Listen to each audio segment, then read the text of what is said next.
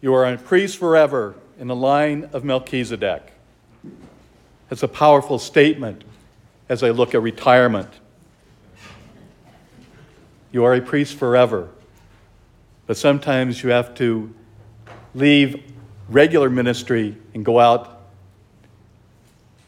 to finish up your life and to find God in a new and a different way and to be able to share the Lord with others in a different way. It's always a journey of faith. The disciples had a difficult time at times understanding where the Lord was leading them. As we hear in the gospel today, here they've all gathered upon the mountain. All these people have been listening to the Lord give this wonderful speech. And now the disciples have come to him and said, Well, send them away because we don't have enough food to feed them. Let them go into the villages and the farms and get some provisions for themselves. And the Lord steps back and says, You guys, haven't you learned anything yet? We have enough for them. And the disciples will look, You've got to be kidding. We only have this small amount of fish and bread. How can we feed all these people? Don't worry about it. That's the real key. Don't worry about it. In our own lives, we get so caught up in what are we going to do about this that we don't leave it in the Lord's hands, letting Him take care of our situation.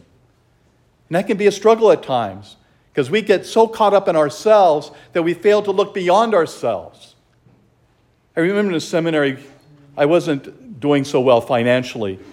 And one day I went to the mailbox, and in there was an envelope with $200. I have no idea how anyone knew that I needed the money, but it was there. God provided.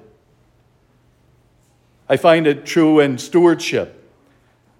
When I was first ordained, I thought, well, my priesthood is enough. I don't have to financially support the parish because I'm doing that through my ministry. And I wasn't making ends meet too well. There was always a little bit, but it was pretty tight at the end of the month. Then I started giving. It amazed me, I always had money at the end of the month because God's generosity cannot outdo our own.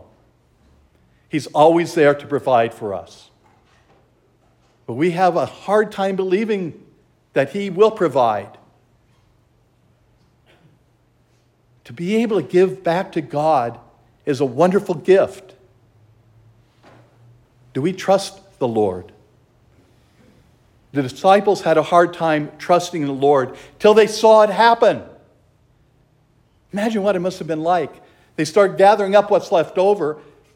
Amazing. 12 wicker baskets one for each one of the disciples. think that would have, hello? Don't you get the point?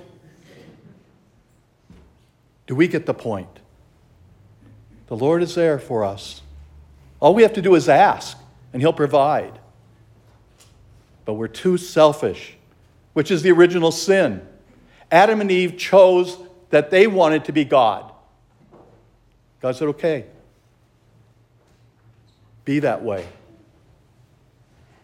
But in the long run, he saw something greater was going to happen. That he was going to provide for our salvation, but a great sacrifice. To imagine the Father giving his Son to the world, freely given, to sacrifice for us so that we could have eternal life with the Father to accept that grace and blessing He has to offer us. The great gift that we're given this evening in the power of the Eucharist. Jesus is present on this altar, and we are fed by the Lord Jesus Christ. And it saddens me that so many in the Catholic Church no longer believe in the power of the Eucharist. It's just a wafer, just a piece of bread. No, it's much deeper. It's Christ Himself. When we come forward, do we really realize that what we're being given is Jesus Christ Himself? That He wants to nourish us, He wants to fill us with the fullness of who He is. That we can be that instrument for our brothers and sisters.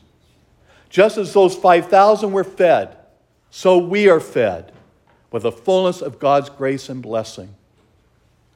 Let's take that gift that we've been given and use it to nourish our souls and the souls of our families, our friends, our neighbors. We can be that example for one another by the way we live, by the things we say, by the things we do.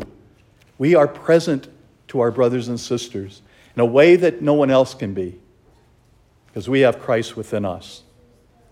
The Lord continue to bless us and strengthen us in our journey of faith. We will always recognize His presence among us, the presence of Christ in our brothers and sisters, and share that joy and that blessing that is Christ Himself.